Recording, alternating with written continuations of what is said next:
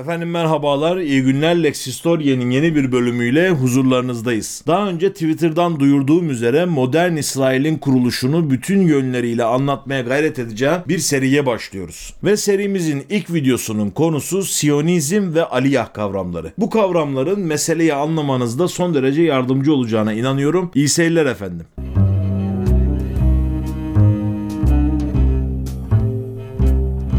Siyonizm biliyorsunuz İsrailoğullarının bir ülkeye sahip olmasını hedefleyen bir ideoloji. Siyon demek seçilmiş demektir ve Kudüs'teki Siyon tepesini işaret eder. Kudüs şehri aslında baktığımız zaman üç tane tepeden oluşur. Zeytin Dağı, Tapınak Dağı ve Siyon Dağı. Bu üç tepeden oluşan bir kutsal bölgedir aslında Yeruşaleyim veyahut Kudüs şehri. Siyon Dağı ise Hazreti Davud'un krallığını sembolize eden, krallığın merkezinin bulunduğu tepe olduğu için Siyonizme de isim babalığı, isim analığı yapmış oluyor. Bu kavramı anlamadan önce evvela Yahudi itikadını anlamak lazım. Roger Garaudy'nin manevi Siyonizm dediği Yahudi inanç kaynaklarında Eretz İsrail yani İsrail toprağı neden kutsaldır, ne kadar kutsaldır onu anlayabiliyor olmak lazım. Bu bağlamda birkaç pasaj aldım meseleyi anlayabilmemiz için. Bunlardan ilki Yahudilerin Mişna'da dediği Talmud kitabının Ketubot bölümünün yüz onuncu babı. Bu babda diyor ki insan daima Eretz İsrail'de yani İsrail toprağında yaşamalıdır. Şehrin kahir ekseriyeti putperest bile olsa orayı bırakıp Yahudilerin çoğunlukta olduğu bir şehre göç etmemelidir. Çünkü burayı terk eden Rabbi terk etmiş gibidir. Çok önemli bir ifade. Yine bizim Zebur olarak bildiğimiz Mezmurların yüz otuz yedinci ilahisinde şöyle bir ifade yer alıyor. Babil ırmakları kıyısında oturup Siyon'u andıkça ağladık. Bize zulmedenler bizden şenlik istiyor. Siyon ezgilerinden birini okuyun bize diyorlardı. Nasıl okuyabiliriz Rabbin ezgisini elin toprağında? Ey Yeruşalim, seni unutursam sağ elim kurusun. Seni anmaz, Yeruşalim'i en büyük sevincimden üstün tutmazsam dilim damağıma yapışsın. Dikkatinizi celbederim. Yahudilerin ilahi olarak okuduğu kutsal mezmur kitabının içerisinde bu ifadeler yer alıyor. Ve bu ifadeler aslında Yahudi inanışını, Yahudi geleneğini kökten şekillendiren bazı adetlere de yansıyor. Mesela bizde nasıl bütün camiler Kabe'ye doğru dönüktür? Bütün sinagoglar ve havralarda Yeruşalim'e yani Kudüs'e doğru yapılır, böyle inşa edilir. Bununla birlikte mesela bazı dindar aileler evlerini inşa ettirirler. Bir duvarda bir taşı boyamazlar. Onu eksik bırakırlar. Bu eksikliğin Kudüs'ün eksikliğine işaret ettiğini, kendilerini bunu hatırlattığını ifade ederler. Yine mesela Yahudi nikah töreninde damat sağ ayağıyla bir bardak kırar. Bu bardağın kırılışı ve bu kırılış sesi aslında bu mutlu günün içerisinde, hemen Zebur'daki bu ifadeyi hatırlayın. En mutlu günümde, en sevinçli günümde bile seni hatırlayacağım diyordu. Kudüs toprağından, İsrail arazisinden ayrılmanın acısını hatırlar Yahudiler ve hatta damadı tebrik etmeye gelenler düğünün Kudüs sokaklarını şenlendirsin diye damat ve gelini tebrik ederler. Yahudi bayramlarından biri olan Fısıh'ta insanlar birbirlerini seneye Kudüs'te görüşmek üzere diye teslim ederler. Gördüğünüz üzere Yahudi hayatının her aşamasında, sevinçli günde, neşeli günde Kudüs meselesi ve İsrail toprağının anılması, özlenilmesi meselesi söz konusu. Bir acı hadise yaşandı diyelim. Bu defada birbirlerini şöyle teselli ederler. Haşem, ki burada bir parantez açayım, Yahudi geleneğine göre Tanrı'nın ismi doğrudan söylenmez. Yani Yahve diye Y H V şeklinde bir kısaltma vardır. Ancak bu Tanrı'nın tam ismi değildir. Tanrı'nın tam ismi ancak hususi hallerde, hususi kimseler tarafından söylenebilir. Dolayısıyla Haşem de Tanrı'nın ismini söylememek için kullanılan bir tabirdir. İsim manasındadır. Yani the name, Haşem diye de böyle bir çeviri yapabiliriz en azından İngilizceye. Bunun gibi mesela Adonai derler, Elohim derler. Yani Efendimiz ve ilahımız tabirleri de Tanrı için kullanılan tabirlerden. Neyse biz bu meselemize dönelim. Haşem size Siyon'un ve Kudüs'ün yaşlılarına sabır versin diye Yahudiler acı günlerinde birbirlerini teselli ederler. Gerek Yahudi geleneğinde, gerek Yahudi literatüründe Kudüs'ün ve Eretz İsrail'in, İsrail toprağının son derece ehemmiyetli bir yeri var. Dolayısıyla tarihin her aşamasında Yahudiler parça parça Kudüs topraklarına dönmeyi denemişler. Buna Yahudi inancında Aliyah denir. Aliyah yücelmek, âli olmak manasında bir kelime. Fakat biz bu kelimeyi bizim dilimize hicret olarak çevirebiliriz. Sürgün Tanrı'nın bir takdiridir Yahudilere göre. Yani Babil ve Roma sürgünü Tanrı'nın takdir ettiği bir şeydir. Ve Kudüs'e geri dönüşte onun takdiriyle gerçekleşecek. Her zaman fırsat bulan Yahudiler Eretz İsrail'e dönmeyi denemişler. Mesela onuncu yüzyılda İran'dan kalkan bir Karay topluluğu, Karayimler denen bir mezhebi vardır Yahudiliğin. Bu mezhebe mensup olan bir topluluk kalkıp İsrail topraklarına geliyor ve Kudüs'te Kidron Vadisi denen, yani bugünkü Zeytin Dağı ile Moria veyahut Tapınak Tepesi de denen Mescid-i Aksa'nın bulunduğu tepe arasında bir vadi vardır. Bunun bugünlerde sağ tarafında Babüsselam Müslüman mezarlığı, sol tarafında da Yahudi mezarlığı bulunuyor. Bu vadinin içerisinde bir bölgeye Karaylar yerleşmişlerdir. Nitekim Haçlılar da Kudüs'e vardıklarında bir kısım Yahudi ile karşılaşıyorlar ve bu Yahudileri sinagoglara toplayıp işkence ediyorlar. Bunların bir kısmını da yakıyorlar. Dolayısıyla onuncu yüzyıldan itibaren Yahudi göçleri söz konusu. Ancak en büyük kitlesel göçler her daim Osmanlı devrinde yaşanmıştır. Bunlardan ilki Sefaradların önderlerinden Don Yosef Hanasi ve onun halası Dona Gracia Mendes diye iki tane İspanyol Yahudisi var. Bunlar bankerlikle, sarraflıkla uğraşıyorlar ve Kanuni Sultan Süleyman nezdinde fevkalade ehemmiyet kazanmış nüfuzlu isimler. Bunların bir ricası oluyor sultandan. Diyorlar ki bizim vatandaşlarımızın, dindaşlarımızın bir kısmı İspanyollar tarafından zorla dinlerinden çıkarıldılar. Buna İspanyolca'da Converso denir. Yahudi literatüründe Anusim denir. Bu dinden çıkarılanları alalım, Safed bölgesine yerleştirelim. Filistin toprağı üzerindeki Safed'e yerleştirelim. Kanuni bu teklifi kabul ediyor ve Safed çok kısa bir sürede özellikle Seferat Yahudilerinin merkezi oluyor. Safed'in bir hususiyeti daha vardır. Kabalacı Yahudilerin önemli merkezlerinden bir tanesi. Bunlardan bir iki tanesini örnek olarak vereyim. Abraham ben Eleyzer Halevi ve İshak Luria gibi çok önemli Kabala hocaları daima Safed'de yerleşmişler. Hatta ve hatta sahte Mesih olarak daha sonra ün kazanacak olan Sabetay Zvide eğitimini Safed'de alıyor. Daha sonra buradan kalkıp İzmir'e geliyor. Sabetay Zevi'nin de bir Aliyah projesi var. O da Gazze'de bir Yahudi yerleşimi kurmak istiyor. Fakat daha sonra hareketinin merkezini İzmir'e taşıyınca bu telakkisi, bu arzusu yarım kalıyor demiş olalım. Bu yıllarda sadece Sefaradlar arasında değil, Ashkenazlar arasında da, yani Orta ve Doğu Avrupa'dan gelen Yahudiler arasında da bir İsrail'e gidiş teması başlamış oluyor. Mesela ilk olarak Rabbi Levi İbni Haviv ve Yeşaya Horowitz Prag'dan kalkıp ta İsrail'e kadar gelmeyi başarıyorlar. Bunlar öncü isimler olarak da ifade edilebilir. bin altı yüz altmış senesinde Yahudilere karşı Maan bölgesinden gelen dürzüler bir katliam ortaya koyuyorlar. Buna rağmen Yahudiler çok hızlı bir şekilde toparlanmayı başarıyor. bin yedi yüzlerin başında Rabbi Yehuda Ha-Hasid isminde bir haham, Kudüs'e gitmenin ruhları yücelteceğine ve insanları kurtaracağına inanarak ve insanları da buraya gitmeye davet ederek bir hareket başlatıyor. Bu harekete katılan müritleri Ha-Hasid'le birlikte İsrail topraklarına ulaşıyorlar. Ancak adamcağız yolda iyiden iyi hastalanıyor. bin yedi yüzlü yılların deniz şartlarını, kara şartlarını düşünün. Çok zor bir şekilde geliyorlar. Zaten alt sırtında vesaire gelmeye çalışıyorlar. Kudüs'e vardıklarında adamcağızın bir adım daha atacak hali yok ve gelir gelmez de vefat ediyor. Bununla birlikte Zeytin Dağı'na gömülmeyi başarıyor. Yani bu büyük göç projesinde naaşıyla da olsa Kudüs topraklarına varmış oluyor Rabbi Yehuda Ha-Hasid. Ondan sonra müritleri geri mi dönsek vesaire diye bir tereddüt yaşıyorlar, ancak bu topraklarda kalmaya karar veriyorlar. Ancak paraları yok ellerinde. Bütün parayı yolda tüketmişler ve bir sinagog inşa etmek istiyorlar. Daha önce sinagog olan, zamanla yıkılmış olan bir harabeye geliyorlar ve burada Araplardan ödünç aldıkları paralarla Hurva Sinagogunu kuruyorlar. Hurva zaten harabe demektir İbranice'de. Hurva Sinagogu Kudüs'te asırlar sonra ilk olarak kurulan sinagog olarak tarihe geçiyor. Fakat Araplardan para alıp yapmışlardı ya bu sinagogu. Borçlarını ödeyemiyorlar bir müddet sonra. Bunun üzerine Araplar bin yedi yüz yirmide sinagogu tekrardan münhedim hale getiriyorlar. Yani yıkıyorlar. Bununla birlikte Ashkenazları da bir güzel dövüyorlar. Ashkenazlar bu tarihten sonra dayaktan kaçmak için Seferat gibi giymişlerdir. İsrail toprağında, Filistin toprağında uzun yıllar boyunca.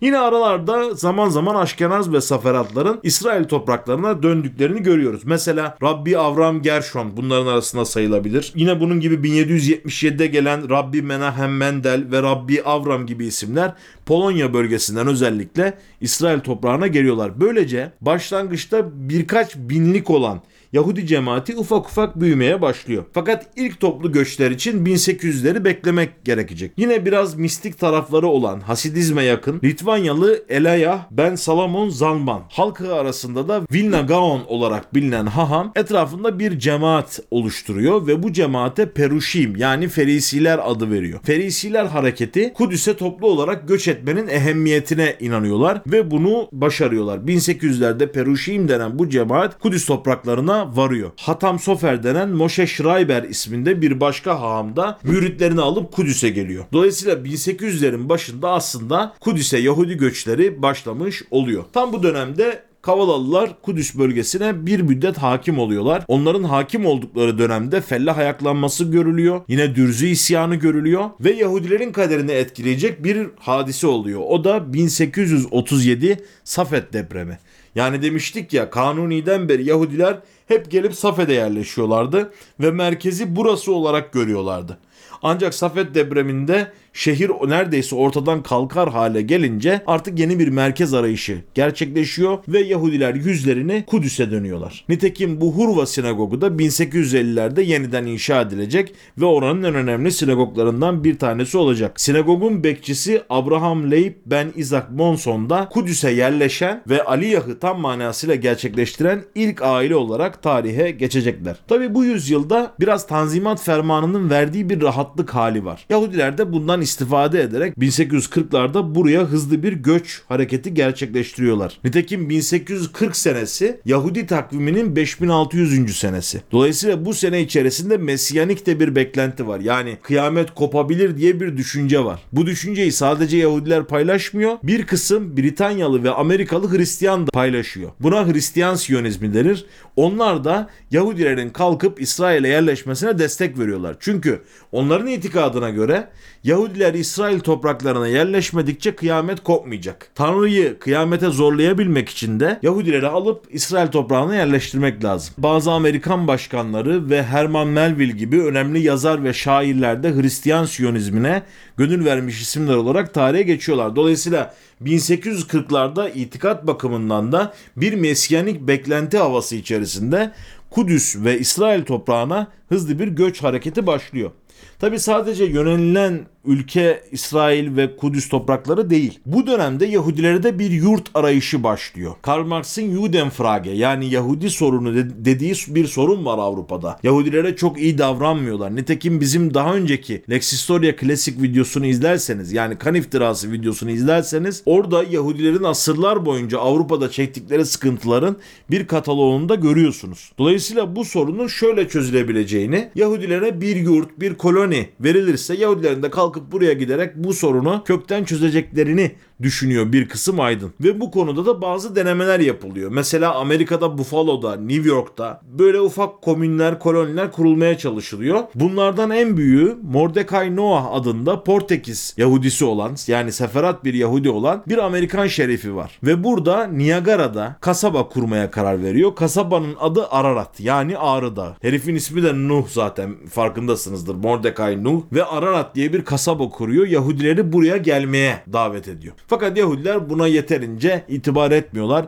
Yani bizim Mordecai'ye Nuh diyorlar ama peygamber demedikleri için Amerikan topraklarına yerleşmiyorlar. Böylece proje akim kalıyor. Ancak yeni projeler her zaman devrede. Özellikle mesela bin sekiz yüz elli ikide yaşanan bir hadise projelerin hızlanmasına sebebiyet veriyor. O da şu: Edgaro Mortara isminde bir Yahudi çocuğu var. Bu çocuk ağır bir şekilde hastalanıyor. Bunun dadısı dindar bir Hristiyan. Çocuğu bir şekilde vaftiz ettirirsem iyileşir diye düşünüyor ve çocuğu vaftiz ettiriyor. Çocuğun vaftiz edildiği duyulunca etraftaki İtalyan Hristiyanlar, Katolikler diyorlar ki bu çocuk artık Hristiyan oldu. Hiçbir şekilde Yahudi aileye verilemez. Yahudi gibi yetiştirilemez. Meseleye Papa dokuzuncu Pius doğrudan müdahale ediyor ve çocuğu kaçırıyor. Bu hadise uluslararası bir kriz haline dönüşüyor. Yahudilerle Hristiyanların arasını son derece açıyor ve tam bugünlerde Sir Moshe Montefiore meseleyi çözmek için devreye giriyor ancak muvaffak olamıyor. Bu ismi hatırlayacaksınız. Bir önceki videomuzda da bin sekiz yüz kırkta yaşanan Şam'daki kan iftirası meselesinde Osmanlı makamları nezdinde arabuluculuk yapan ismin Moshe Montefiore olduğunu dikkatli izleyicilerimiz hatırlayacak. İşte bu Montefiore hem Şam'daki kan davasını görmüş hem de bu Edgaro Mortara hadisesini görmüş. Artık diyor ki kardeşim biz Kudüs topraklarına dönmezsek burada bir çözüm bulamayacağız. Bir rahat bulamayacağız. Onu da nasıl yapabilirizin yollarını aramaya başlıyor. Osmanlı Sultanı nezdinde bir itibarı olduğu için bin sekiz yüz elli dörtte Kudüs'te surun bitişiğinde bir mahalle kurmaya muvaffak oluyor. Bu mahallenin adı Mişkenot Şahanim, yani Mişkenot mesken aynı kelime. Dikkat ederseniz zaten İbranice ile Arapça'da çok yakın birbirine lisanlar, hatta kardeş lisanlar diyebiliriz. Mişkenot Şahanim huzurlu meskenler olarak çevrilebilir. Kudüs'ün yeni kurulan bir mahallesi surun hemen bitişiğinde kuruluyor ve ilk defa bir Yahudi mahallesi kurulmuş oluyor Kudüs'ün içerisinde. Buranın toprağını Kudüs valisi Ahmet Düzdar Ağa'dan satın almışlar. Fakat Yahudiler buraya da pek yerleşmeye hevesli değiller. Çünkü o dönemde gerek Kudüs gerek Filistin toprakları son derece verimsiz, insanların az yaşadığı bir bölge. Yani gidip orada fukaralık çekmek istemiyorlar. Netice itibariyle Yahudiler şehir merkezlerinde yaşayan insanlar ve ticaretle uğraşan, sarraflıkla, tüccarlıkla uğraşan insanlar. Yani oraya gidince ne yapacaklarını bilmiyorlar. O kadar kalabalık olmayan bir şehirde mesela Paris'ten kalkıp Almanya'dan kalkıp orada yaşamazsınız. Bunun üzerine Moshe Montefiore bir proje geliştiriyor ve diyor ki burada bir gece kalana ben bir sterlin vereceğim. Burada kalması için Yahudiler para alıyorlar ve Mişkenot Şahanim mahallesinde ilk Yahudi yerleşimi Kudüs'te gerçekleşmiş oluyor. Fakat tabii ki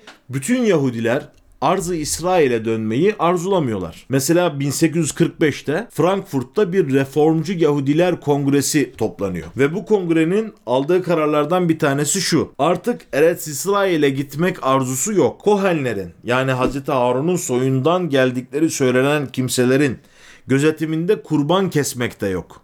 Ki bu çok önemli bir ritüeldir. Ancak Tapınak Dağı'nda yapılır, tapınağın içerisinde yapılır ve Kohenler tarafından gerçekleştirilen bir ibadet. Yahudi halahasına, yani şeriatına göre. Artık bu da yok diyorlar. Çünkü biz oraya dönmeyi arzulamıyoruz. Bunun sebebi de şu diyorlar: Tanrı bizi dünyaya bu Babil ve Roma sürgünleriyle monoteizmi yayalım diye, tek tanrıcılığı yayalım diye dağıttı.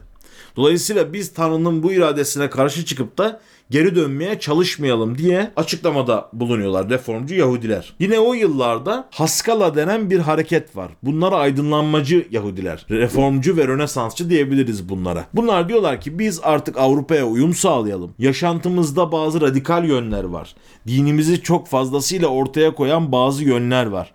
Bunları biraz törpüleyelim, modern insanlar olalım ve Avrupa toplumu da bizi kabul etsin. Bu bağlamda yani modernist bir Yahudilik akımı olduğunu da söylemek lazım. Hatta enteresandır, bugün Ortodoks Yahudilikle, aşırı dindar Yahudilikle özdeşleşen bir kıyafet tarzı vardır. Fötür şapka, adamın üzerinde palto, sakallar uzun, saçlar uzun vesaire. Bu görüntü aslında bin sekiz yüzlerin modern bir Avrupalı beyefendisi görüntüsüdür. O günlerden kalmış arkaik bir görüntü, aslında Haskala bağlamında değerlendirilebilir ancak güncellenmediği için geride kalmış bir görüntü olarak karşımıza çıkıyor. Böyle bir ortam var. Yani bin sekiz yüzlerin ortasında Moshe Montefiore ilk defa bin sekiz yüz elli dörtte Mişkenot Şahanim diye bir mahalleyi kurdu.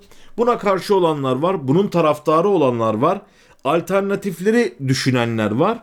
Ancak bir şekilde Yahudilere bir yurt arayışı ortaya çıkmış. bin sekiz yüzlerin sonuna kadar aslında parça parça Yahudiler İsrail toprağına geliyorlar. Ancak Aliyah'ın kitlesel olarak gerçekleştirildiği ilk hadise bin sekiz yüz seksen iki yılında başlıyor. Buna birinci Aliyah dönemi deniyor ve aslında tüm bu döneme de eski Yishuv dönemi, yani eski yerleşim dönemi deniyor Yahudi literatüründe. Bunun sebebi de şu: Çar üçüncü. Alexander bir suikaste kurban gidiyor. Suikaste Bolşeviklerin, daha sonra Bolşevik ismini alacaklar ama sosyalistlerin ve onlarla bağlantılı olarak Yahudilerin parmağının olduğuna inanılıyor. Bunun üzerine Çar üçüncü. Alexander Yahudi aleyhtarı yasalar çıkartmaya başlıyor. Bu yasalara tepki olarak da Rusya Yahudileri Rusya'dan kalkıp İsrail'e gitmeye karar veriyorlar. Bu ilk öncü kuşağa Hibbat Siyon, yani Siyon severler kuşağı deniyor. Bunların içerisinde Biluim denen bir cemiyet cemiyet var. Bunlar genellikle okumuş yazmış gençlerden oluşan bir cemiyet. Biluim aslında şu cümlenin kısaltılmışı, İbranice'den gelen bir cümle bu. Beyt Yaakov lehu vanelha. İşaya'da ikinci babın beşinci ayeti. Yani ey Yakub'un evi kalkın gidelim cümlesinin kısaltılmışı bu. Biluim kelimesi. Ve Biluimci Rus Yahudileri özellikle Ukrayna bölgesinden kalkıp İsrail bölgesine yerleşiyorlar. Bunların başında Harkivli İsrail Belkint var ve onunla birlikte ilk gidenlerden bir kısmı da on dört tane öğrenci. Bunların arasında daha sonraları hukukçular gelecek. Bazı ticaret erbabı gelecek. Yani son derece kalifiye insanlar. Bu birinci Aliyah'a katılan insanlar. Fakat şöyle bir problem var. Bunlar geldikleri yerlerde daha ziyade tüccarlığı bilen veya şehir yaşantısında doktorluk gibi, avukatlık gibi işler, meslekleri bilen insanlar. Dolayısıyla tarımla bir irtibatları yok. Fakat zamanla yavaş yavaş öğrenmeye başlıyorlar tarımı. Nitekim bin sekiz yüz altmışta Alliance İsrailit okulları kurulmuş. Yahudilerin daha iyi eğitim alabilmesi için, özellikle Haskala prensibine uygun olarak Avrupa'yı tarzda eğitim alabilmeleri için Alliance İsrailit okulları kurulmuş. Bu okulların İsrail'deki şubelerinden bir tanesi olan Mikve İsrail ki bin sekiz yüz yetmişte kurulmuştur, tarım eğitimi veriyor. Ve bu Biluim kuşağı, yani ilk Aliyah'ı gerçekleştiren kuşak, burada tarımın bütün detaylarını öğreniyorlar. Ve o bir zamanların anlı şanlı avukatları, tüccarları, şehir insanları, medeni ortamlarda, sosyetede boy gösteren o Yahudiler bir anda çiftçi olmaya başlıyorlar. Bunlardan bir tanesi enteresandır. Reuven Shari isminde Kırımlı bir avukattır. Onun günlüğü de şu ifadeler yer alıyor. Parşömenlerimi yanıma aldım ve kanal açmaya koştum. Karım da Mozart ve Brahms çalan parmaklarını süt sağmakta kullandı. Çünkü toprağımızı ancak böyle güzelleştirebilirdik. Hakikaten başarıyorlar ve bin sekiz yüz seksenlerin ortalarında Baron Rothschild ve Baron Maurice de Hirsch gibi ünlü ve zengin Yahudilerin de desteğiyle ilk yerleştirdikleri Rishon LeZion bölgesinde çok ciddi bir tarım hamlesi gerçekleştiriyorlar ve burada şarap üretimine başlıyorlar. Dünyaya da ihraç etmeye başlıyorlar. Bu arada yine söyleyeyim, bir çeviri yapayım. Rishon LeZion, Ziyon için ilk adım, yani Siyon'a doğru giden ilk adım olarak isimlendirilmiş. Hakikaten de enteresan bir şekilde bu birinci Aliyah, birinci kitlesel göç, Siyonizmin amaçlarına ulaşmasındaki en önemli unsurlardan bir tanesi oluyor. Dolayısıyla tam burada artık biraz Siyonizmin ne olduğunu, ne yürüdüğünü biraz ortaya koymamız lazım. bin sekiz yüz seksen üçte Viyana'da Kadima adında bir gençlik hareketi doğuyor. Kadima ileri demek İbranice'de. Hatta böyle birbirlerini kovalamak için de yalla Kadima, yani hadi ileri bas gibilerinden bir tabir kullanırlar. Bu hareketin kurucusu Nathan Birnaum ilk defa Siyonizm tabirini, özellikle de politik Siyonizm tabirini kullanıyor. Kendilerinin ideolojik pozisyonunu ifade etmek için. İlginçtir, bu adam daha sonraları Agudos Yisrael denen bir hasidik ekibin içerisine katılacak ve antisiyonist bir adam olarak ömrünü sonlandıracak ama başlangıçta politik Siyonizmin isim babası olarak tarihe geçiyor. bin sekiz yüz seksen birde Eleyzer Ben Yahuda isminde bir genç Paris'te arkadaşlarıyla İbranice konuşmaya başlıyor. Bu tarih kadar Yahudiler yerel diller konuşuyorlar. Mesela Almanya'da ise Yidiş konuşuyor. Lokal bir Yahudi lisanı. Veyahut İstanbul'da ise, Selanik'te ise Ladino konuşuyor. Yani İbranice günlük hayatta kullanılan bir dil değil. bin sekiz yüz seksen bir senesine kadar. Burası çok önemli. Yani kağıt kaleminiz varsa burayı mutlaka not alın. Fakat bin sekiz yüz seksen birde Eleyzer Ben Yahuda arkadaşlarıyla İbranice konuşuyor. Ve bazı dindar Yahudiler bu Tanrı'nın lisanı, kutsal lisandır, sen bunu böyle günlük konuşmada kullanamazsın demelerine rağmen onları hiç takmıyor. Kendi konuştuğu gibi ileride doğacak çocuğu olan İtamar Ben Avi'ye ana dil olarak İbranice'yi öğret. Zaten İtamar Ben Avi de tarihte ana dili İbranice olan, sürgünden sonra İbranice konuşarak büyümüş olan ilk insan olarak ehemmiyetli bir yer kazanıyor. Dindarların karşı çıkmasına rağmen İbranice'nin de bir canlanış dönemi aslında bin sekiz yüz seksenlerde Eleyzer Ben Yahuda'nın gayretleriyle ortaya çıkmış oluyor. Tam bu yıllarda Haskala'ya gönül vermiş bir gazeteci var. Bu gazeteci bir Germanofil, yani Almanların çok kıymetli bir millet olduklarına, hatta en üstün millet olduklarına inanan ve Almanları Kulturvolk, yani kültürlü halk olarak tanımlayan bir Alman sevdalısı, bir gazeteci. Kendisi Viyana'ya gidiyor ve Viyana'da Neue Freie Presse isminde bir gazetede çalışmaya başlıyor. Bu gazete kendisini Fransa'daki bir casusluk davasını takip etmesi için görevlendiriyor. Görevlendirilen iş, bu gazetecinin adı Theodor Herzl. Bu ismi mutlaka duymuşsunuzdur. Siyonizmin babası olarak bilinir bu isim. Herzl, Dreyfus davasını, yani Fransa'da Almanlara çalıştığı gerekçesiyle casusluk davasıyla yargılanan Alfred Dreyfus'un davasını izlemeye gidiyor. Bu davada Dreyfus tam bir Haskala mensubu, yani Avrupalı değerlerle barışmış, neredeyse dışarıdan bir Hristiyan gibi görünen, hatta ve hatta Fransız ordusuna hizmet eden bir adam. Buna rağmen mahkeme sırasında kalabalıklar "Mort aux Juifs" diye bağırıyorlar, yani Yahudi'ye ölüm. Dolayısıyla bu "Mort aux Juifs" diye bağırmaları, yani Yahudi'ye ölüm diye bağırmaları bizim Theodor Herzl'in çok gücüne gidiyor ve diyor ki biz ne yaparsak yapalım bu Hristiyanlara yaranamayacağız. Hatta günlüğüne şöyle yazıyor: Paris'te antisemitizmle mücadele etmenin beyhudeliğini idrak et. Bunun üzerine bir kitap kaleme almaya başlıyor bin sekiz yüz doksan beş senesinde. Takip eden yılın, yani bin sekiz yüz doksan altının Şubat ayında Der Judenstaat, yani Yahudilerin Devleti isminde bir kitap ortaya çıkmış oluyor ve basılıyor bu kitap. Bunun üzerine aslında Siyonizm doğmuş oluyor. Yani Yahudilerin Devleti düşüncesi resmi olarak bir ideoloji haline gelmiş oluyor. Bu kitabın yazılışı çok enteresandır. Theodor Herzl günlüğünde şöyle yazıyor: İsteyen Yahudiler bir devlete sahip olacak. Bu cümleyi yazarken bir gürültü duyar gibiydim. Sanki bir kartal sürüsü kafamda kanatlarını çırparak dönüyordu. Adam yani böyle bir derin bir düşüncenin içerisinden çıkmış. Özellikle Dreyfus davasıyla bir aydınlanma yaşamış kendi zihninde ve bunu ideoloji haline getiriyor Siyonizm ismiyle. Ve takip eden yıl bin sekiz yüz doksan yedide Basel'deki gazinoda birinci Siyonist Kongre'yi toplamaya muvaffak oluyor. İlk kongrenin kararlaştırdığı iki şey var. Bunu unutmayınız. Hatta kağıt kalemi az evvel almıştınız ya, onu da böyle bir kenara yazınız. İlk kongrede iki şeye karar veriyorlar. Birincisi ulusal bayrak, ikincisi de ulusal marş. Ulusal bayrak için renk arayışına giriliyor ve Yahudilerin bir dua şalı vardır. Dua okurken başlarını örterler.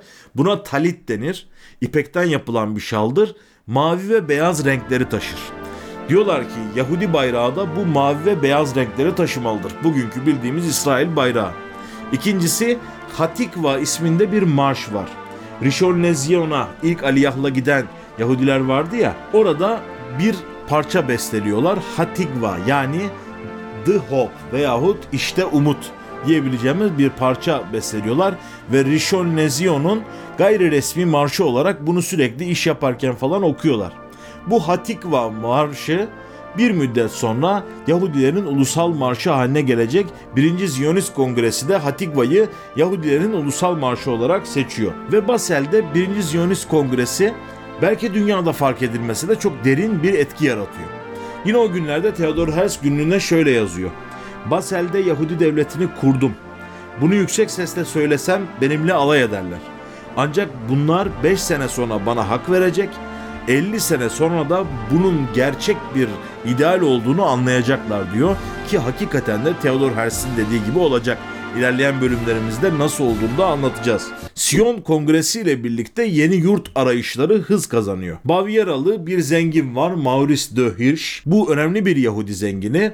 Bu beyefendi bin sekiz yüz doksan bir senesinde, Siyon Kongresi'nden de önce, Pika olarak Yidiş dilinde kısaltılan Yahudi Kolonizasyon Vakfı'nı kuruyor. Ve bu, bu vakıf bünyesinde Arjantin'den toprak satın alıyor. Tıpkı bir zamanlar Şerif Nuh'un yapmış olduğu gibi Amerika'da Arjantin'den bir yer satın alıyor. Theodor Herzl bunu duyunca bu hem pahalı hem de anlamsız bir iştir deyip küçümsüyor. Ancak satın aldığı topraklar daha sonraları çok kıymetli hale geliyor ve seksen bin hektar kadar bir yer satın almış ve vakfa bağışlamış. Podolya'dan, Besarabya'dan ve Rusya'dan gelen Yahudiler bin sekiz yüz seksen sekizde önce Santa Fe'de Moşe Villa adı verilen bir mahal, bir koloni kuruyorlar. Daha sonra da bu topraklara yerleşiyorlar. Yerel lisanda Gauchos Judios denen mahalleler ve koloniler inşa ediliyor. bin dokuz yüz yirmilere gelindiğinde Arjantin'de yüz elli bin Yahudi yaşamaya başlıyor. Dolayısıyla Siyonizm projesi muvaffak olmasaydı Yahudilerin muhtemel yerleşim yerlerinden bir tanesi Arjantin olacak. Bunu da böyle bir vadif tarihçiliği olarak bir kenara koymuş olalım. Yahudiler burada çok muvaffak oluyorlar ve Latin Amerika'nın ilk kooperatifi olan Sociedad Agricolo Israelit adındaki kooperatifi kurup tohum satışına bile başlıyorlar. Dolayısıyla çok önemli bir gelişme. Yetmiyor, bu aynı vakıf, yani Pika denen vakıf Osmanlı ülkesinden de toprak satın almış. İlginçtir. İzmir Karataş'ta otuz kilometre karelik bir arazi satın alıyorlar ve buraya bir kısım Yahudi'yi yerleştiriyorlar. Özellikle de Osmanlı ülkesi içinden gelen Yahudiler buraya yerleşiyorlar. Ayrıca bin dokuz yüzlerin başında bir göç ofisi oluşturmaya muvaffak oluyorlar İstanbul'da. Dahası çok daha ilginç bir hadise var. bin dokuz yüz on bir senesinde Sultanbeyli'de Mesilla Hadassa ismiyle bir koloni kurmaya başlıyorlar.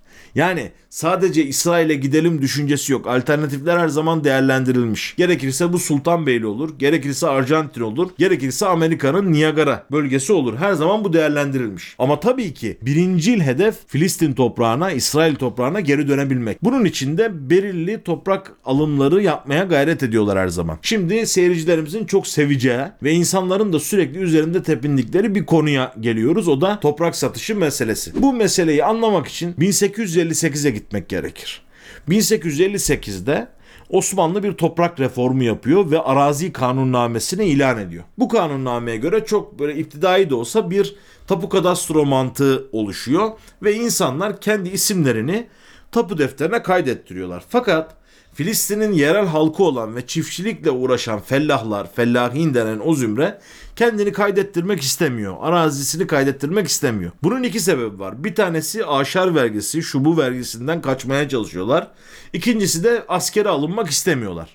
Bu bağlamda da kendi tapularını vesairelerini kaydetmiyorlar. Onlar kaydetmeyince o bölgenin zenginleri, ağaları, beyleri, ayanları Arzül Emiriye ismiyle geniş köyleri ve toprakları satın almaya başlıyorlar. Adeta tapu kaydı üzerinden, satın alma da değil bu. Yani doğrudan kendi isimlerine kaydettiriyorlar ve bu kayıt üzerinden bir feodal bey pozisyonuna yükselmiş oluyorlar. Nitekim daha sonra da bazı köylüler üzerlerine kaydettirmiş iseler de ağalara borçlandıkları için sürekli onlara toprak vermek zorunda kalıyorlar. Ağaların toprakları genişliyor. Yani çok geniş araziler tek bir kişinin mülkü haline geliyor. bin sekiz yüz elli sekizdeki toprak reformu arazi kanunnamesi sebebiyle. Osmanlı Yahudilerin bölgeye yerleşmesi konusunda biraz dikkat gösteriyor. Çok erken tarihlerden itibaren ve buna biraz soğuk yaklaşıyor. Kırmızı tezkere veriyor. Kudüs toprağına almıyor. Bazen toprak satışına mani oluyor. Ancak Pika gibi uluslararası şirketler veya Rothschild gibi, Maurice de Hirsch gibi önemli zenginler veyahut Montefiore gibi Osmanlı üzerinde de etkili bazı isimler bu yasağı delmekte ara ara muvaffak oluyorlar. Dahası arazilere satış yapılırken Yahudi olmayan yabancılara satışlardan çekinilmiyor. Bu satışların en büyüğü bin sekiz yüz yetmiş iki senesinde gerçekleşiyor. Megiddo, Marc İbni Amir veyahut Cizreil Vadisi denen bir vadi vardır Filistin'in içerisinde. Bu vadinin tamamı Osmanlı idaresi tarafından bin sekiz yüz yetmiş iki senesinde Sursuk adı verilen bir Rum ailesine satılıyor. Bu vadi içerisinde doksan yedi tane köy var ve bu köylerde Araplar ikamet ediyorlar. Ancak bu Rum aile o bölgenin ayağını haline geliyor ve bütün vadiyi yönetmeye başlıyor. Satın aldıkları rakam çok komik bir rakam o tarih için. yirmi bin pound verip satın alıyorlar. O dönemde arazi iyi işletilirse on iki bin pound yıllık getirebiliyor. Dolayısıyla neredeyse bir buçuk yıllık gelir karşılığında bütün vadiyi bu Rum ailesine satmış oluyor Osmanlı idaresi. İsrail arazisinin, Filistin arazisinin yüzde üçüne tekabül eden çok geniş bir arazi burası. Bu bağlamda Yahudiler hemen bu satışın farkında oluyorlar ve bin sekiz yüz doksan bir senesinde Yeşua Hanki vasıtasıyla pazarlık masasına oturuyorlar. Megiddo Vadisi'ni bize satın diye pazarlık ediyorlar Sursuk ailesiyle. Ne var ki aynı yıl Osmanlılar göçü engellemek için belirli kaideler, kurallar getiriyorlar. İşi biraz sıklaştırıyorlar. Bu pazarlık bir müddet için askıya alınıyor. bin sekiz yüz doksan yedide yani Siyonist Kongre'nin toplandığı ilk sene içerisinde Herz şunu kaydetmiş. Sursuk ailesi bir Yunan ailesidir diyor. Asıl ikamet yerleri Paris'tir. Yani gidip Filistin'de tarım da yapmazlar. Paris'te yaşarlar. Kumarhanelerde paralarını yerler ancak Filistin'in yüzde üçüne sahiptirler. Burası mutlaka alınmalıdır diye bir hedef koyuyor. bin dokuz yüz birde Pika yani Hudi Kolonizasyon Vakfı otuz bir bin beş yüz dönüm arazi almaya muvaffak oluyor. Kudüs mutasarrıflığına önce başvuruyorlar bir arazi alımı için. Kudüs mutasarrıflığı bunlara soğuk davranınca onlar da tekrardan Sursuklara başvurup bu arazi satışını gerçekleştiriyorlar. Yine bin dokuz yüzlerin başında on beş milyon pound civarında bir para bağışlamış Rothschild ve dört yeni moşhavot oluşturmuş. Moşhavot da yerleşim birimi demek. Bunlar daha sonraları çok önemli yerleşim birimleri olacak. Yani Yahudilerin ilk önemli şehirlerinin temelleri burada kurulacak. Mesela Tel Aviv yakınlarındaki moşhavların anası Petah Tikva'da böyle bir moşhavottur. Yani böyle bir yerleşim yeridir. Petah Tikva'nın da ne manaya geldiğini söyleyeyim. Petah fetihle aynı kelimedir. Umudun fethi, umudun açılması anlamında bir yerleşim yeri. Yani Yahudiler ufak ufak bu bölgede arazi satış, satın almaya başlıyorlar. bin dokuz yüz onda bu satışları hızlandırıyorlar ve El Fula adı verilen köyü İlyas Sursuk'tan satın alıyorlar. Köyü satın alınca doğrudan yaptıkları şey şu: o bölgede yaşayan Araplara gidiyorlar, bu köyden çıkın, biz burada tarım yapacağız diye adamları zorluyorlar. Bunun üzerine Araplar bir isyan çıkartıyor bin dokuz yüz onda. Yani bizim topraklarımızı el aleme sattınız, adamlar geldiler, şimdi bizi çıkartmaya çalışıyorlar diye bir isyan çıkartıyorlar. Bu isyana Nasıra kaymakamı Şükrü el Aseli de katılıyor ve destek veriyor. Diyor ki durun bakalım, bu işe ben müdahale edeceğim, İstanbul'a bir mektup yazacağım. Ve sadrazama, o dönemin sadrazamına bir mektup gönderiliyor. Tabi İstanbul bununla uğraşacak noktada değil. bin dokuz yüz sekiz hadisesi yaşanmış, İttihat Terakki Partisi başa geçmiş, meseleyle çok yakından ilgilenemiyor. Fakat Siyonist Museviler burayı ele geçiriyor diye İstanbul'a bu haber edilmiş. Ne var ki yeterince müdahale edilemiyor. El Fula köyü elden çıkıyor. Moşhav Merhavia ismiyle yeniden kuruluyor ve Yahudilerin eline geçiyor. Ancak El Fula köylülerinin yapmış olduğu isyan hareketi ilk antisiyonist hareket olarak da tarihe geçiyor. Gördüğünüz üzere belli satışlar var. Yani ufak tefek de olsa, bazen tek bir şahıstan, bazen doğrudan hükümetten veyahut o bölgedeki mesela Ahmet Ağa Düzdar gibi veyahut Ali Deccan gibi bazı zengin ağalardan, beylerden satın alımlar var. Bunun yanında arazinin iyi olmadığı yerler var. Mesela bir plaj, bir kumluk bölgede, tarımın yapılamayacağı bir bölgede bazen satış yapılıyor. Filistinler ufak tefek böyle arazilerini Yahudilere satabiliyorlar. Ve bu satın alımlarda bir özellik var. Yahudiler genelde arazinin değerinin üç dört katına bu bölgeyi satın almak yönüne gidiyorlar ki karşı taraf buna çarçabuk ikna olsun. Bu paralar karşısında insanlar da dayanamayıp belli satışlar yapıyor. Ancak tüm bu satın alımların toplam yüzde yirmi dört virgül altı altısı Filistinli yerel Araplar tarafından yapılmış. Yani bazen hükümet tarafından, bazen yabancı, başka yabancılar tarafından, bu Sursuk örneğinde olduğu gibi. Ki en büyük arazi satışı budur. Tekrar edeyim, Filistin arazisinin yüzde üçü sadece Sursuklar tarafından satılmış. Bazen üçüncü bir şirket veyahut yabancı bir isim üzerinden bu satın alımlar gerçekleştiriliyor. Bunlara rağmen bin dokuz yüz kırk beş senesine geldiğimizde, ki bu süreci daha sonraki videolarımızda anlatacağız, bin dokuz yüz kırk beş senesine geldiğimizde ekilebilir arazilerin sadece yüzde beşi Yahudilerin elinde. Dolayısıyla ne kadar satın alma, satma işlemi yapılmış olursa olsun Filistin arazisinin satın alınarak kurulduğuna dair abartılı iddia gerçeği yansıtmıyor. Bazı bölgeleri ele geçirdikleri, bu yönüne bazı aşamalar kat ettikleri doğrudur. Ancak genel bir toprak satışının var olduğunu söylemek pek mümkün değildir demiş olalım. Bu hususu da merak edenlerin çok olduğunu bildiğim için aydınlatayım dedim. Şimdi efendim, ikinci merak edilen bir başka hususta hemen burada söylemek lazım, Siyonizmin kuruluşunu anlatmışken, Theodor Herzl meselesidir. Biliyorsunuz Theodor Herzl Siyonizmin babası ve Abdülhamit'le görüştüğü, Abdülhamit'in ona tepki gösterdiği, kanımı akıtmadan Aksa'yı alamazsınız falan dediği rivayet edilir. Ancak olay tam olarak böyle değil. Bunu da bir açıklığa kavuşturmuş olalım. Aslında Theodor Herzl'in kafasında şöyle bir ülke var: Venedik gibi. Bir Venedik doçu nasılsa Baron Rothschild'in de öyle olmasını istiyor. Kendisi de onun veziri veyahut yardımcısı gibi olacak. Hayalinde böyle. Ancak Rothschild'i tabii bu projeye ikna edememiştir. Rothschild her zaman ben böyle idareci falan olamam deyip bu işe karşı çıkmıştır. Avrupalı monarklardan da bir yardım alması gerekiyor. Yani bir şekilde belirli monarkların, idarecilerin kendisine destek vermesi lazım. Dolayısıyla diplomatik görüşmelere başlıyor. Kitabını yayımladıktan bir ay sonra, belki biraz tesadüfen, Philip Michael Ritter von Nevlinski diye bir adamla tanışıyor. Bu adam Polonyalı bir asilzade ve enteresandır, Theodor Herzl'in yerleşmek istediği Osmanlı topraklarının sultanı olan Abdülhamit'le araları çok iyi. Abdülhamit bu Nevlinski'yi Avrupa'daki eli kolu olarak kullanıyor. Bazen bu Nevlinski de çift taraflı istihbari faaliyetlere vesaire de katılıyor. Dolayısıyla padişahla neredeyse et tırnak gibiler. Arminius Van Beri gibi bir başka yabancı casus da o da Abdülhamit tarafından çok yakın ve sıcak karşılanırdı. Dolayısıyla Nevlinski'nin Abdülhamit üzerinde bir tesiri var. Theodor Herzl bu tesiri kullanarak acaba toprak alabilir miyiz? Osmanlı'nın borçlarını kapatmayı teklif etsek bize Filistin topraklarını verirler mi diye bir yoklamak istiyor ve Nevlinski bu konuda aracı oluyor. Padişahın huzuruna çıkan Nevlinski'dir. Theodor Herzl oradan çıkamamıştır ve ödenecek para karşılığında toprak satın alınıp alınamayacağını tartışmışlardır Abdülhamit'le birlikte. Abdülhamit buna karşı çıkmıştır. Yani böyle bir şeyi biz kabul edemeyiz çünkü İsrailliler burada kalıcı olmak isteyecekler. Bu topraklarda bir ülke kurmak ihtimalleri de vardır.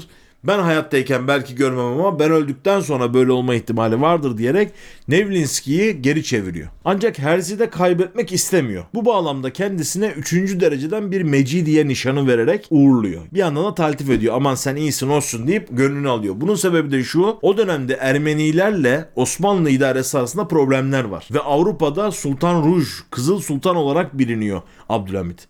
Bu imajını düzeltmek için Viyanalı bir gazetecinin işe yarayabileceğini düşünüyor ve Theodor Herzl'i saflarına çekebilmek için böyle bir iltifatta bulunuyor. Theodor Herzl bu seyahatinde Sadrazam Halil Rıfat Paşa ile de görüşmüş. O da enteresandır. Halil Rıfat Paşa şey diyor: siz böyle Siyonizm meraklarına düştünüz ama bizim Osmanlı ülkesindeki Yahudiler, bizim tebaamız bize sadıktır.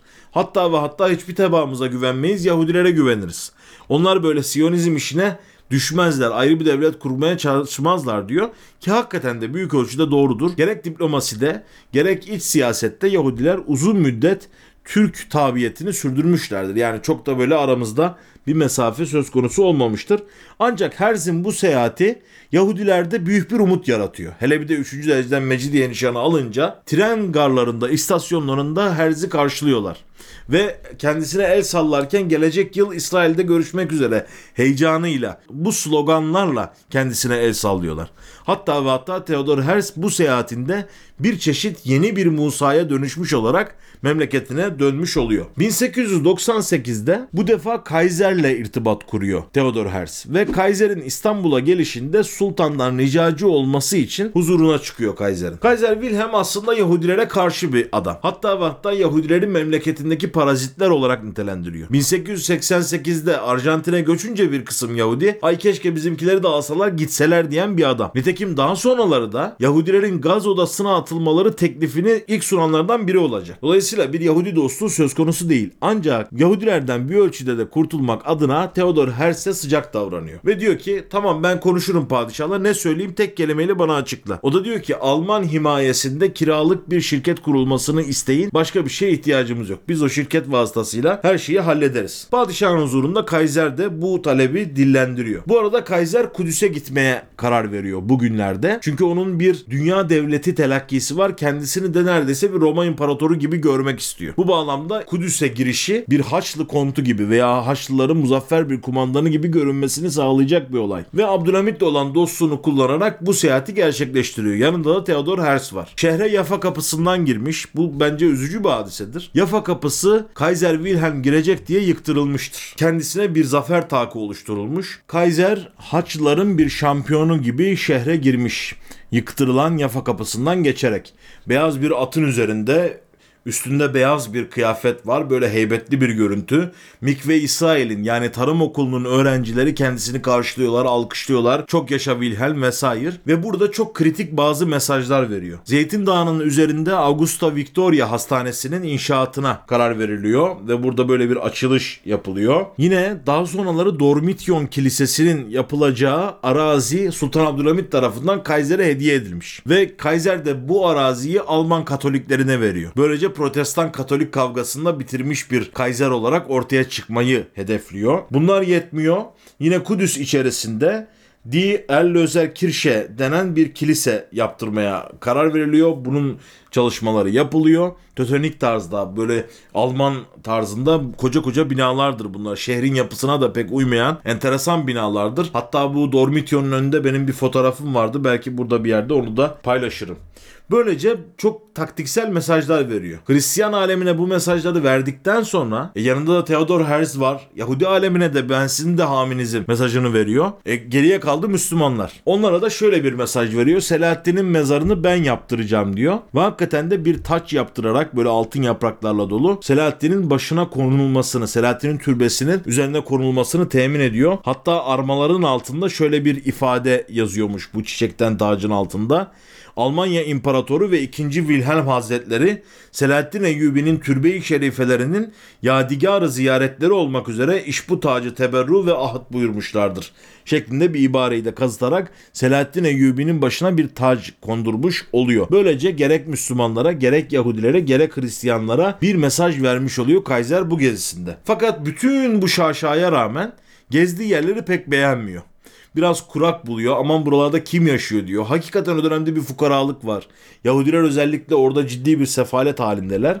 Herz de onunla beraber gezerken bu sefaleti görüyor. Ancak gözüne bir Yahudi takılıyor. Üç kaftanlı, toz toprak içinde bir Yahudi. Fakat diyor ki böyle üç yüz bin Yahudi getirmeyi başarırsam ileride bu topraklar bizim olur. Osmanlı makamları Herz'in ve genel olarak Yahudilerin bu niyetini aslında bin sekiz yüz yetmişlerde bile anlamış durumda. Ancak buna bir çözüm bir türlü üretemiyorlar. Yani bu çözümü üretmekte zayıf kalıyorlar. Hatta Sultan Abdülhamit Yahudilere Irak'ta bir toprak teklif ediyor. Yanlış hatırlamıyorsam Musul taraflarında.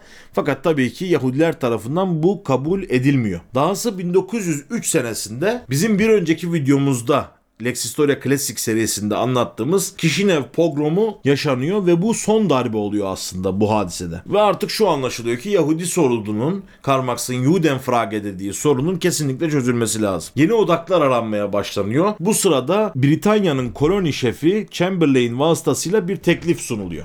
Diyor ki Yahudileri alalım, Uganda ve Kenya'nın ortasında bulunan bir bölgeye yerleştirelim. Burası Avrupa'ya da iklim bakımından benzer, yabancılık da çekmezsiniz. Sizi buraya yerleştirelim. Buna Uganda projesi denmiştir. Veyahut Sina çölünde El Ariş denen bir bölgeyi de düşünebiliriz ikincil olarak diye tartışılıyor. Bu Uganda projesini Theodor Herzl masaya yatırmaya karar veriyor. Bu arada pek çok Siyonist kongre toplanmış ve altıncı Siyonist kongre toplanacak. Şimdilik kabul ediyorum diyerek Uganda projesine imza atıyor ve Siyonist kongre de ortaya koyuyor. Ancak ortalık karışıyor. Çünkü Yahudiler diyor ki biz altı tane Siyonist kongre topladık. Bizi İsrail'e geri götüreceğiz dediniz. Bizi de bu kadar şevklendirdiniz. Şimdi Uganda diyorsunuz. Bizim Uganda'da ne işimiz var? Madem öyle Avrupa'da kalırız. Ortalık iyiden iyiye karışıyor. Bazı modern Yahudiler Uganda projesine destek veriyorlar. Çünkü diyorlar ki İsrail'e gidersek halaha ile yani Yahudi şeriatıyla idare ediliriz. Bizim psikolojimiz oraya doğru evrilir. Ama Uganda'da olsak laik ve seküler bir devlet kurabiliriz ümidini taşıyorlar. Bununla birlikte Eleyzer ben Yahuda, hemen hatırlayalım, İbranice konuşan ilk insan asırlar sonra ve oğlunu da İbranice yetiştiren İtamar ben Avi ilk insandı. Ve bin sekiz yüz seksen birde birinci Aliyah kapsamında İsrail topraklarına gidip oradaki durumu görmüştü. Orada da bir müddet yaşamıştı. Dolayısıyla o bölgeyi en iyi bilen insanlardan bir tanesi. O bile Uganda programına destek veriyor. Gidelim diyor. Burada pek durulacak hali yok. Kongre iyiden iyiye karışıyor. Hatta ve hatta o günlerde kongreyi takip etmek için Sosyalist İskra gazetesi tarafından görevlendirilen Lev Troçki ismindeki aslında Yahudi orijinli olan daha sonra Troçkizmin babası olarak bileceğimiz bu zat da orada gözlemci. Ve şunu not ediyor. Siyonizm projesi başlamadan bitti. Hayaller suya düştü. Tabii Lev Troçki'nin dediği gibi olmuyor. Her ne kadar tepkiler çok büyümüşse de, yani o kadar büyümüştür ki mesela Uganda projesine destek veren Max Nordau'yu öldürmek istedi bazı Yahudiler. Bir genç ateş etti kendisine ve ateş ederken şey diye bağırdı. Seni gidi Afrikalı seni, öldüreceğim seni diye bağırarak adamı öldürmeye kalktılar. İş bu kadar büyüdü. Buna rağmen Siyonist Kongre'deki bu çatlak daha fazla derinleşmedi. Çünkü bu projenin yerine getirilmeyeceği, Yahudiler tarafından kabul edilmeyeceği anlaşılmıştı. Nitekim Menahem Uşişkin ve Zankvili isminde iki ayrı Siyonist kendi gruplarını kurmaya kalktılar. Bu Kongre'deki Uganda projesi sebebiyle. Osmanlılar burada bir akıllılık ediyorlar ve Lev Troçki'den daha isabetli bir tespitte bulunuyorlar. O dönemde Berlin'de Büyükelçimiz Moral Bey isminde Fransız asıllı Levanten bir zat ve Osmanlı'ya bir telgraf çekiyor hemen kongre günlerinde. Bakın orada insanlar ayrılmayı tartışıyorlar. Yani Uganda projesi üzerinden ikiye bölünmüşler. Ona rağmen Moral Bey İstanbul'a şu mesajı gönderiyor. Siyonistlerin hedefi Filistin'de bağımsız bir devlet kurmak ve Siyonistlerin toprak satın almasını yasaklayacak tedbirleri arttırmamız gerekiyor şeklinde bir telgraf çekerek İstanbul'u bir defa daha uyarıyor. İş bu tartışmalar sürerken Uganda planı daha sonraki günlerde askıya alınıyor. Tam o günlerde Theodor Herzl bin dokuz yüz dört senesinde hayata gözlerini kapatıyor. Son sözlerinde bile İsrail toprağına olan özlemini ve selamlarını iletmeyi ihmal etmiyor. Bu arada onun hastalandığı günlerde ikinci Aliyah gerçekleşiyor ve bir sonraki videomuzun ilk konusu olacak olan Balfour Deklarasyonu enflasyonuna kadar otuz beş bin Yahudi bu bölgeye yerleşecek. Bunların önemli bir kısmı daha sonraları ülkeyi terk etseler de modern İsrail'in en temel kurumlarını oluşturacaklar. Çünkü sosyalizm tesirinde kalan Yahudiler bunlar. İkinci Aliyah'ta Kudüs'e gelenler. Mesela geldikleri topraklarda daha sonra çok yaygın hale gelecek kibutsların ilk örneğini. Deganya Alefi kuracaklar. Kibutslar kendi içlerinde sosyalist, dışarıya karşı kapitalist, tarım merkezleri, köyler diyebiliriz, ufak ufak komünler diyebiliriz bunlara ve ilk kibutsları bu ikinci Aliyah'la gelenler kuracaklar. Ayrıca kibutsların muhafazası için bir silahlı birlik, bugünkü İsrail Defense Forces yani İ D F'nin temelini teşkil eden Haşomer Teşkilatı'nı da yine bu ikinci Aliyah'la gelenler kuracak. Bunlar yetmeyecek, bin dokuz yüz dokuz senesinde Ahuzat Beyt adında bir yerleşim kuracaklar.